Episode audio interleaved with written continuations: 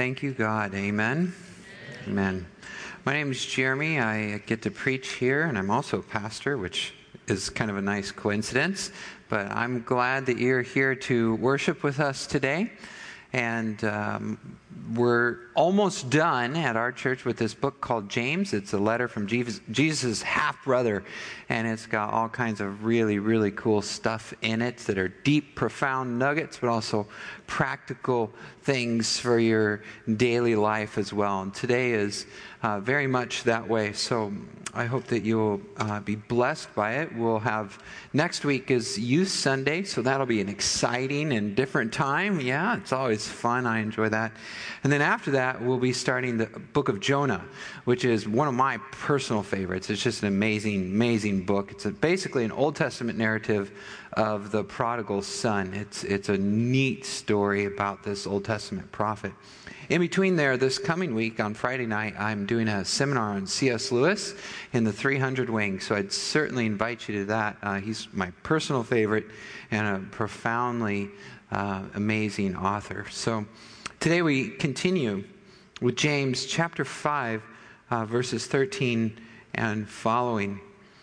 Before we do so, I want to tell you a little story, and I'm actually kind of just making it up. It's nothing that's happened recently in our family, but it's certainly something that happens in families. Whether you have children or never had children, at some point you were a child, and this is probably, maybe not, but probably been your experience.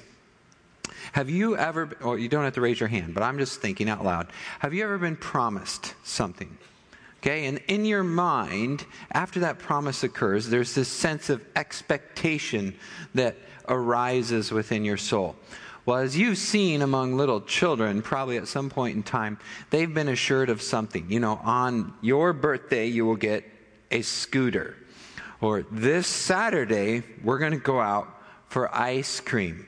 Or if you get all A's on your report card, your friend can have a sleepover, or whatever.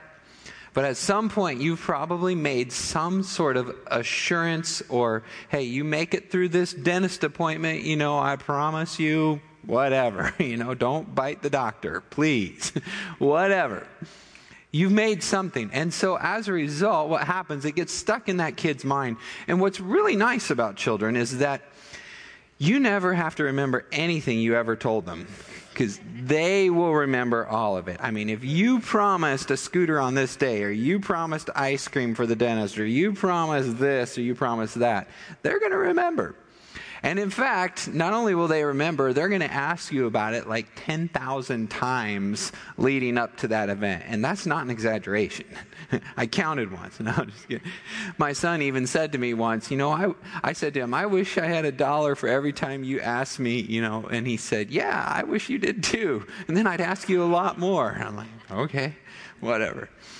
But they will ask and they will ask and they will ask, and they come around to the conclusion. Their final statement is on that day, they're like, Dad, you said, you said, today we're going to blah.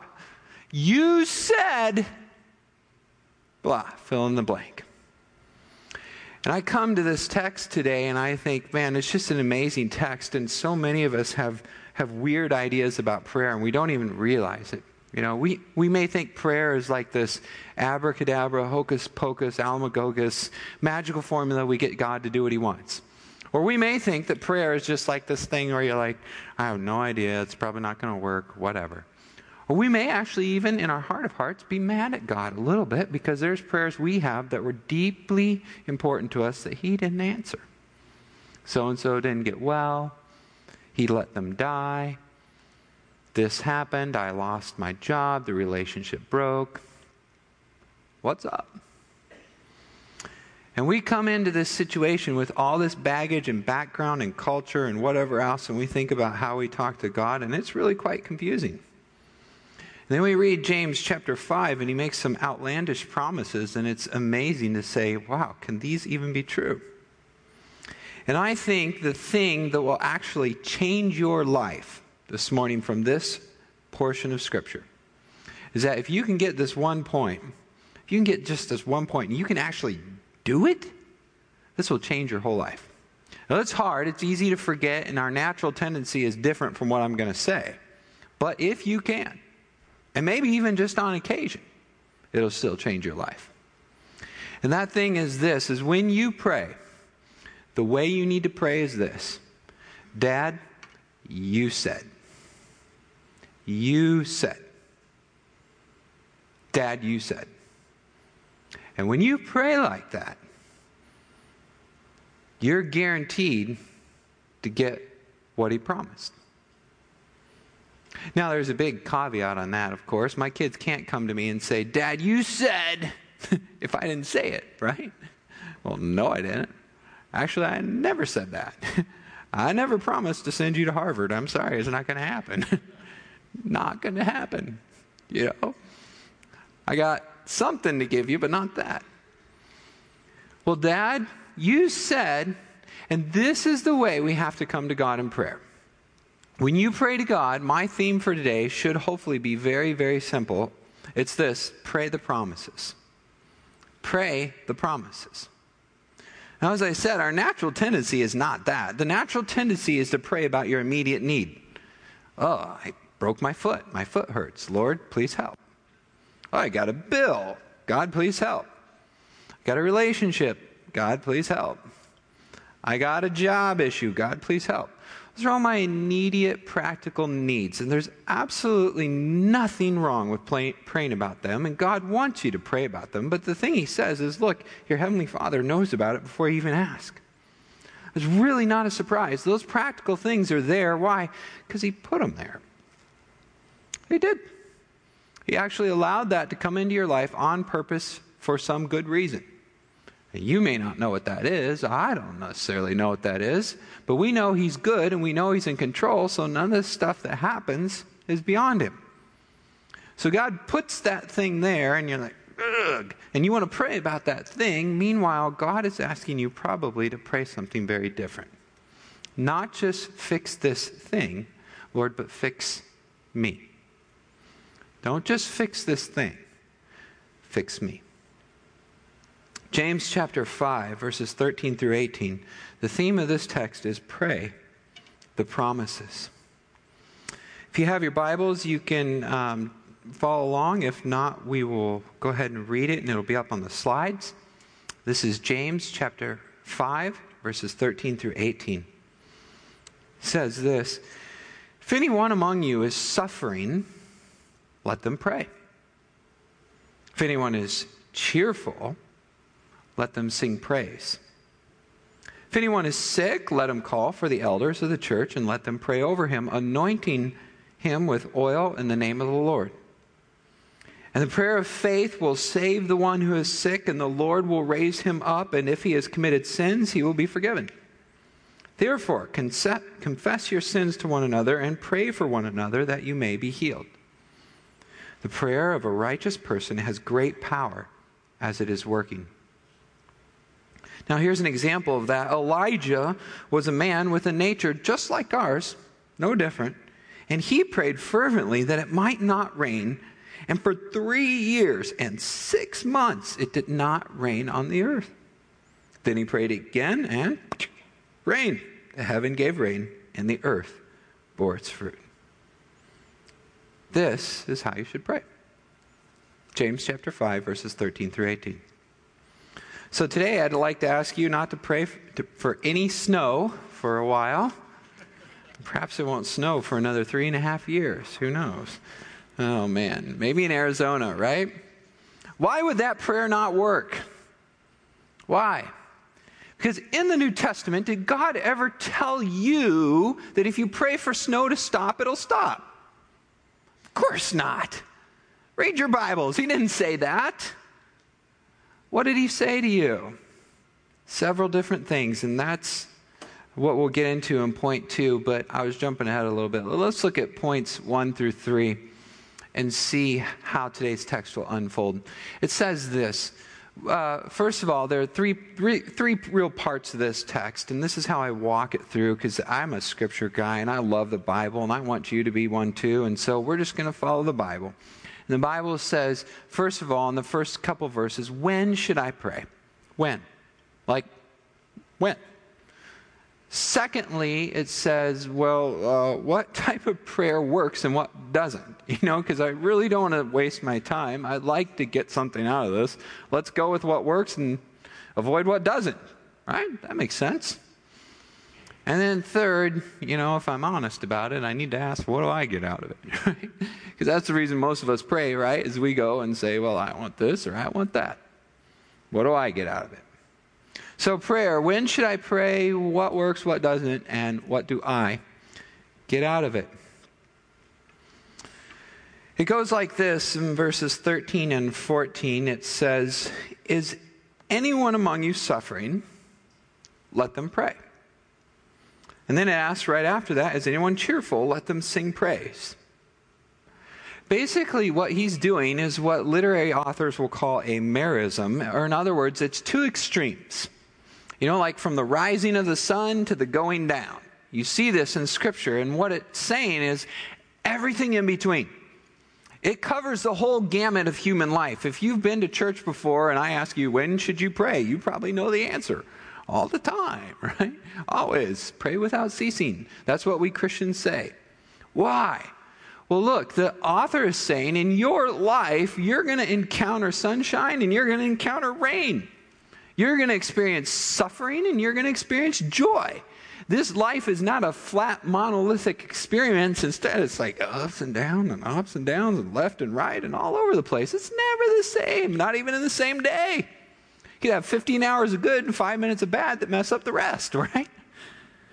It's not the same. When you're suffering, pray. When you're doing well, sing praise all throughout the day pray without ceasing. Don't stop never quit. 1 thessalonians 5.18 says it like this give thanks in all circumstances for this is the will of god in christ jesus for you. Pray without ceasing. 1 thessalonians 5.17 how often should i pray? When should i pray? Psalm tells us from the beginning of the day from the rising of the sun to its setting the name of the lord is to be praised all the time. Pray, pray, pray, pray, pray, pray, pray, pray, pray, pray, pray, pray. Why? Well, what that does is that manages the tension of the extremes. For example, if you're living a life of ease and affluence, initially you experience joy and celebration. You're like, woohoo, things are going well, all right. But if you forget to keep praying, then what happens? After a while, you're like, thanks, God, see you later, I'm good. Got this figured out, no problem. Things are going well, I don't need you. What's up? I'm catching fish. I'm living the life. Who cares? You forget about God. Why? Because things are going so well.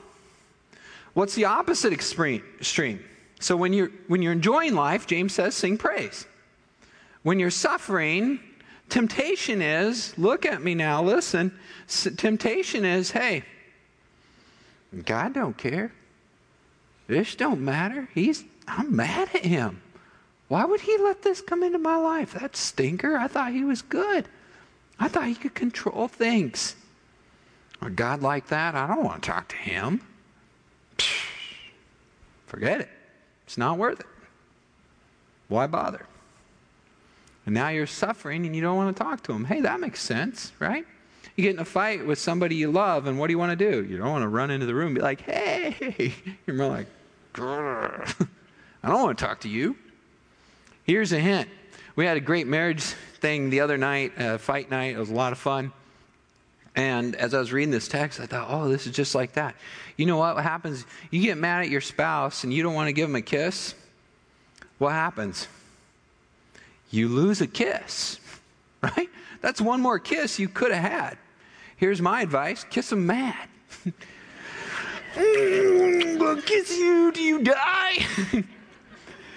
Kiss them mad. Don't lose out on the kiss. You can still be mad if you want, but don't miss the kiss, right? Yeah.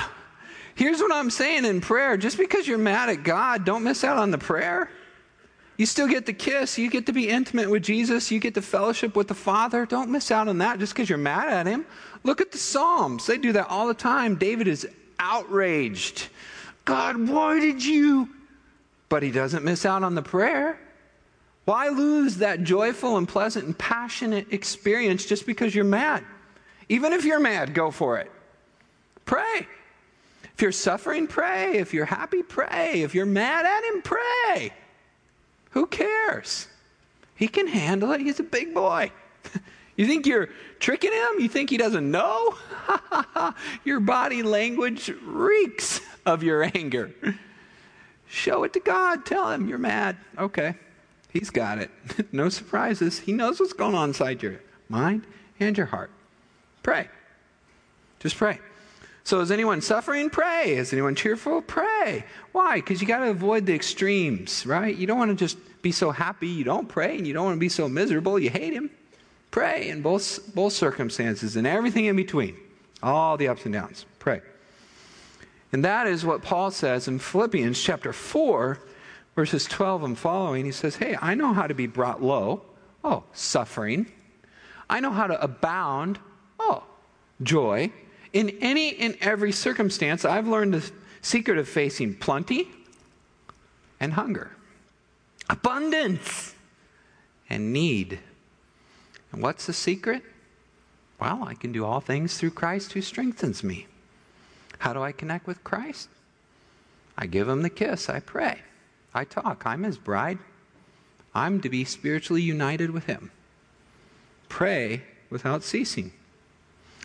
Number one, prayer, anywhere and everywhere. When, when do I pray? Yes, pray all the time. Why? Because if you don't, you're going to miss out, number one, on the kiss, and two, you're going to miss out, you're going to end up in one of these extremes where you're mad at him or you forget about him. And neither of those are any good. So pray. Pray. Anywhere and everywhere, pray. All the time. That's verses 13 and 14. Now, let's talk about what works and what doesn't.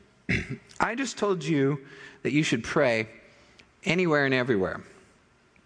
So, in my mind, the question naturally arises well, that's great, but uh, what works and what doesn't?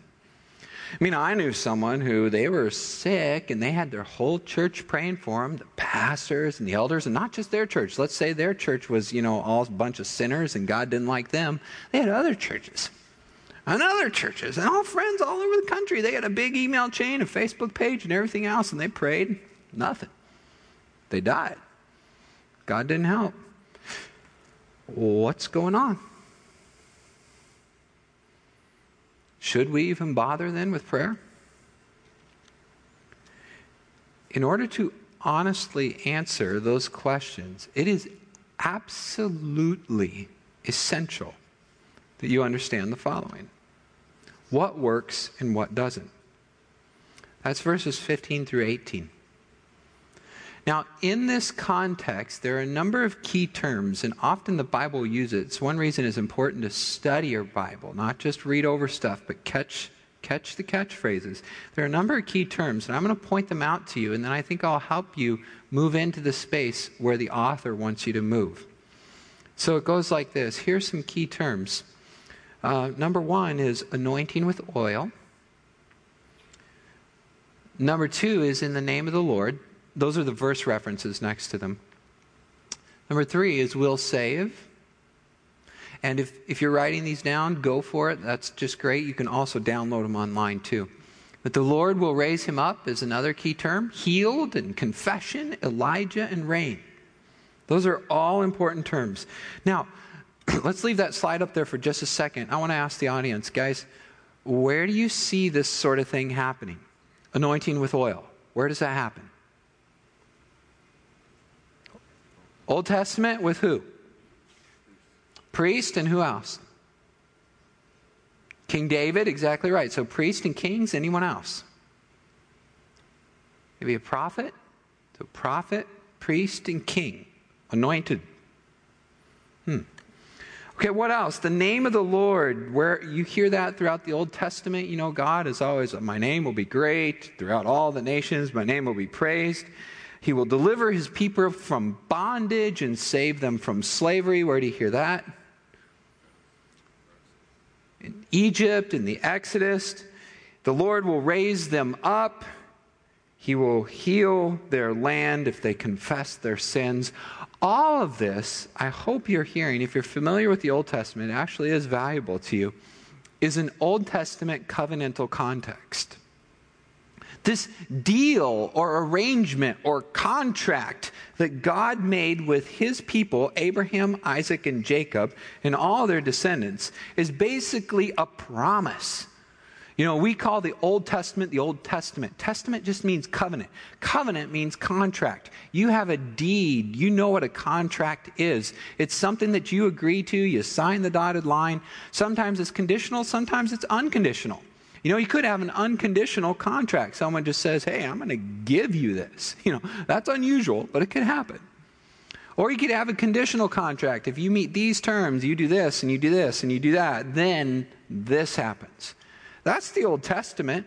It's just a conditional contract. There are some unconditional promises, but there's conditional ones as well. And that's what you see in the Old Testament law. So, for example, uh, let me read to you a couple of the uh, covenants or contracts that God makes. There's a slide of these, and they'll sound like big words, but basically they're just names with IC on it. Okay? That's it. So there's the Adamic covenant, or Adam's deal. You know, don't eat the apple, right? if you don't, you're good. If you do, you're man, not a good idea. Noah, right? Get in the boat, believe me, and I'll save you. And I'll never flood the earth again. Promise. That's an unconditional promise. He's never going to do it. Rainbow, you're good. Abraham, that's interesting because there are both unconditional and conditional promises associated with that one. I will bless you and multiply you and make your name great. Unconditional through your, your descendants. But there's also conditional ones as well. Mosaic, Moses' law, covenant, clearly conditional. Here's the commands, here's the curses. Obey them, I bless you. Disobey them, you're toast. Conditional. Palestinian, that's the land deal. Davidic, that is, hey, David, you will have a ruler on the throne for eternity. That's unconditional. Then there's a new covenant, the New Testament. That's our deal. So, this is the way Scripture works. And what I'm trying to convince you of today is that within the schemata or system of prayer, the way that you make prayer work is by praying according to your covenant. I said originally pray the promises because that's much easier to say, but it's covenantal prayer. It's contractual prayer. It is what did God say that He will do for you? Ask Him to do it. Say, God, you said. You said. So you, Lord, you said. And you know that you have a faithful God, and therefore, because He's faithful, He does what He said. Now, if He is a liar or a shyster or, you know, whatever, greedy used whatever salesman, you know, then there's no guarantee. But if he's telling you the truth and he follows through, you're good. So, for example, we got this thing about Elijah and rain. Well, what's happening here? Because surely he's this amazing prophet that breathes fire through his fist and, and does all kinds of amazing things, right? We'll, we'll never be like that. No. James is saying he's just a regular old guy. Look at him. He gets depressed like the rest of us. What did he do? He prayed according to his covenant. Let me show you that covenant just so I can be absolutely clear. James is using this example. I want to use it to Deuteronomy 11. This is their deal. Elijah is in the Old Testament, so he is under the Old Covenant, the Old Contract. Here's the contract that Elijah is under says, See, I'm, this, is, this is the thing from uh, God to Moses. See, I'm setting before you today a blessing and a curse. The blessing is if you obey the commandments of the Lord your God, which I command, and the curse is if you do not obey the commandments of the Lord your God, but turn aside from the way that I'm commanding you today to go after other gods that you've not known. All right? Pretty simple blessing and a curse. What are they? Second Chronicles chapter 7, verses 13 and 14. You've probably heard this one misquoted all the time. All the time. It says this Here's the curse. Here's the curse for the Old Testament covenant people. When I shut up the heavens so that the, oh, there is no rain, or command the locust to devour the land, or ses, send pestilence among my people, here's the blessing for obedience. If my people who are called by my name will humble themselves and pray and seek my face from their wicked ways, then I'll hear from heaven and forgive their sin and heal their land. So James tells us then that Elijah was a man with a nature just like ours. So he prayed and it didn't rain. What does that mean? He just called God on his covenant contract. Said, Lord, look, these people are sinning. They're worshiping other gods. I just killed a bunch of prophets of Baal. What are you going to do about it? Your deed says that if they're doing that, you need to stop the rain so they get the message. What does God do? Stops the rain. Okay, got it. You're right, Elijah, no problem.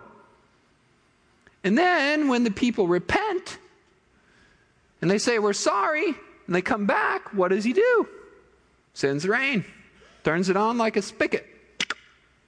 On, off. However you do according to my covenant. That's the deal. And in that arid, you know, Middle Eastern climate, that's a big deal. That'll get your attention. the rain shut off for a day and you're in trouble, let alone three years. And here's God controlling the circumstances of all things to send a very clear message to his people Obey, love me, do what I command. You know, look, Elijah's not the only guy who did this. Moses did this too in the golden calf incident. Exodus chapter 32. God was about to obliterate the people. He was mad. They had worshiped other gods. He really doesn't like that, in case you haven't noticed, okay? God's not happy with things that take his glory away. So here it is in Exodus 32, and Moses says, Whoa, whoa hold on, God. Don't go that way. Lord, turn from your burning anger. Relent from this disaster against your people. Remember, that's a covenant term. Every time you hear this word remember in the Bible, you think promise. You think God said something and this person is calling on him to do it. Remember Abraham, Isaac, and Israel, that's Jacob, your servants, to whom you said, you swore by yourself. You said, God, you said, I will multiply your offspring and the stars of the heaven in this land, and I promised. Pray the promises. I will give you to your offspring this land so that they'll inherit forever. Moses was a man just like us. And all he did is said, God, do what you said you'd do. Just do it. You said, you promised. Dad, you said. And Moses calls him on it. Who are some other great prayer warriors of the Old Testament? Shout one out. Who's a great prayer warrior in the Old Testament? Daniel. There's a good one, right? Daniel? Look what Daniel does. I prayed to the Lord my God and made a confession. Oh, there's that term that we just heard in James. How funny. Saying, Oh Lord, the great and awesome God who keeps his covenant and steadfast love with those who keep his commandments. Nehemiah. Look at him. Same thing. You read them, they're practically the same prayer. They start with, O Lord, great and awesome God, who keeps his covenant faithful to all the generations. This is who you are. You said this is what you're like, and so now I'm calling you on it. All the way through, the deal is the same. The great prayer warriors of faith are just calling God on his covenant. Everybody is doing it, and you can too. That's it. That's how you have effective prayer is that you call upon God, you make request, and you appeal to his character and to the agreements that he has already made. You say, Dad, you said, and that prayer works. He has to, he will. He's telling the truth. He's not going back on his word, he won't lie, he never changes. It's all good. Call on him to do what he said he would do. This is the part that'll change your life. If you will actually pray like this, God will answer every single time. God will answer. Ooh, cool. Let's give it a try. What should I pray for? new boat? New car? New house? Wait a minute. I missed that one. did God say that? If he did, let me know because I'm interested. But I don't think that's what he said in the New Testament. What do I get out of it? What did God actually say? What are the promises he gave to me? Point number three. When should I pray all the time? What works and what doesn't? Covenantal prayer. And what do I get out of it? Well, let's look. Ezekiel, one of the last Old Testament pro- prophets, begins to transition them from the Old Covenant, from the Old Testament, to the new covenant, to the New Testament, to the new contract. And this is what he says. He says, hey, this is what the new covenant, the new contract, the new deal is going to look like. I will give you, this is what I will give you. Pay attention. You want what he will give a new heart and a new spirit I will put within you. Oh, that's what I get. And I will remove the heart of stone from your flesh and give you a heart of flesh. And I will put my spirit, oh, there's another one, within you and cause you to walk in my statutes and be careful to obey my rules. This is what God will do for you. 1 John 1 9 tells us even more. It says, hey, if we confess our sins, he is faithful, oh, just like he was in the Old Testament, to forgive us our sins and cleanse us from all unrighteousness. So, how does this apply to me, or what do I get out of it? Let me just give you a list because I don't have all day, but there's all kinds of great things. But before I even do, let me say this make your own list. You know, read the New Testament and say, what is God actually promising me? You know, that's the difference between these prosperity theologians, these people who say, you know, pray this and you'll get whatever, and people who actually read the Bible. Is that what is the Bible, what is the New Testament, what is the New Covenant actually promising you? What does it promise? You know, if you go back to the Old Testament, they're like, oh, good, it'll bless my crops. I guess I should become a farmer and, get rich. As he says, no, that was to Abraham, Isaac, and Jacob. Didn't you read that part? you're not Abraham, you're not Isaac, you're not Jacob. What is your promise? Well, here are some. Here are a few that I can pull out, but you, you can Google this. There are sheets and sheets and sheets of New Testament promises. But here's a few that with Christ, when he dies on the cross and is buried and is raised, that when you are with him, when you are in him, that you actually die and are buried and are raised. So that Christ is the first fruits of the resurrection and that your old life is crucified with Christ and now it's been put away and you get to walk in the newness of life. So, God, help me to do that.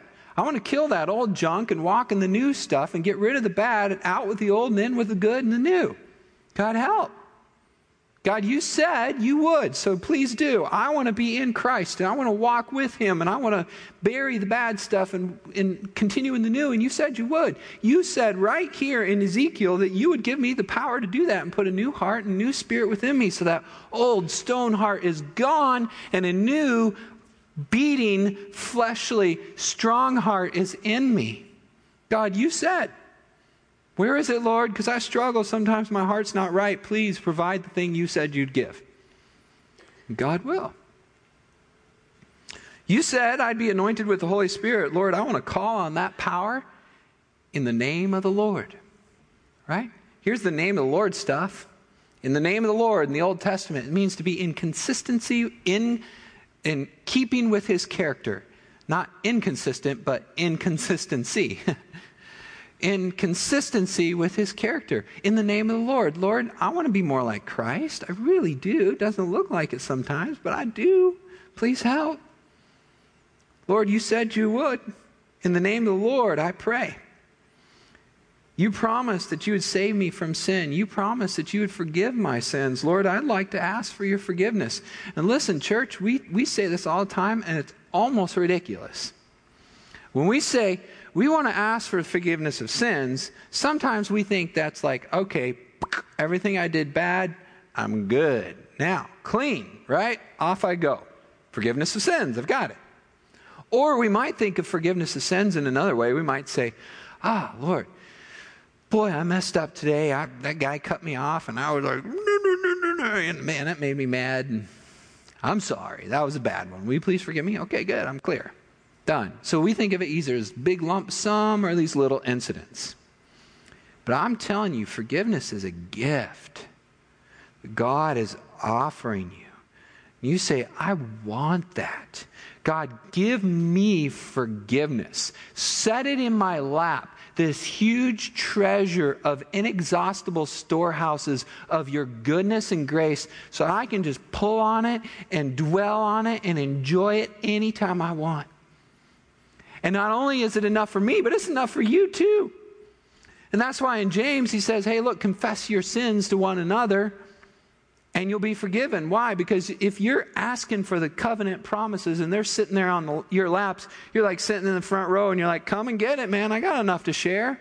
Want some forgiveness? Sure, here you go. Want some forgiveness? Here you go. No problem. I got plenty. All I have to do is ask for more because he said he'd give it. I can ask for as much as I want. There's no limits on this stuff. Lord, more, please. He needs some. so does she, definitely. Oh, that person needs some. Got to help him out a little bit, Lord. Please, more. God, you said you would give me forgiveness. Now, I've been forgiven and my sins have been cleaned. And I messed up today and you forgave me for that, but I need a little bit more because she needs some and he needs some and they need some and my kids definitely need some. And the way I responded, need some too. So, Lord, please help. Give me forgiveness. It's not a one time deal, it's over and over and over and over again. Consistent application of the same thing in your life. Ask for that. Ask for strength for today. You have hope for tomorrow. You have a guaranteed future. Today doesn't determine tomorrow, tomorrow determines today. So ask for that hope. Ask for that encouragement. Ask for that strength. God will give it. He said He would. He will. Those are the things we can ask for. And I even see some of you smiling now, and I'm so glad because that means you have. You've asked for these things and you've got them, and you know what I'm saying is right and true and real because you've experienced it. If you haven't, do. Ask. Ask for these and He'll give. Now, some of you aren't smiling because maybe you've asked for other stuff. And that's tough, and I'm sorry, and I know we don't always get what we want. I know it. I've asked too, often. And what happens is we need to realize is what's not included in this list.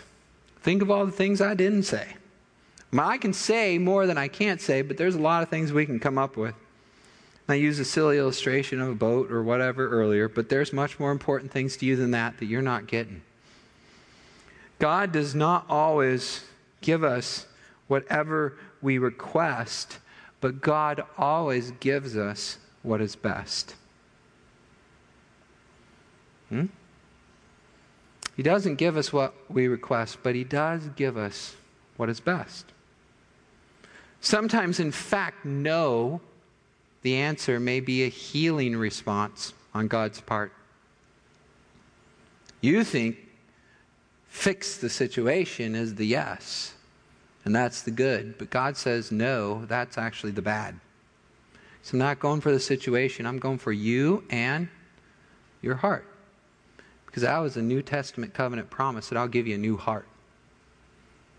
Not a new bike, not a new car, not a new house, not new clothes, not a new relationship, not a new job, a new heart. Now, I don't really want to go there because I, like you, don't want to lose my job either. But at the end of the day, somehow in faith, I have to believe that God is good and whatever He has is best. So even if it means, like Paul says, I'm not abounding, I'm poor, I'm whatever. I got to believe that even in poverty, God will give me joy and He'll cleanse my heart in a way that's never accomplished by any other means. Have to believe by faith that God is good and His ways are perfect. He knows what I do not, and I can trust Him. That's called maturing in the Christian faith, and I think that's what James is calling us to do throughout this whole book come to God and believe that He is who He says He would be. Call on Him to do what He said He would do. And then respond in faithful submission and humble repentance and obedience. Be patient, therefore, church, for the coming of the Lord is at hand. See the farmer, see the prophets, see Job.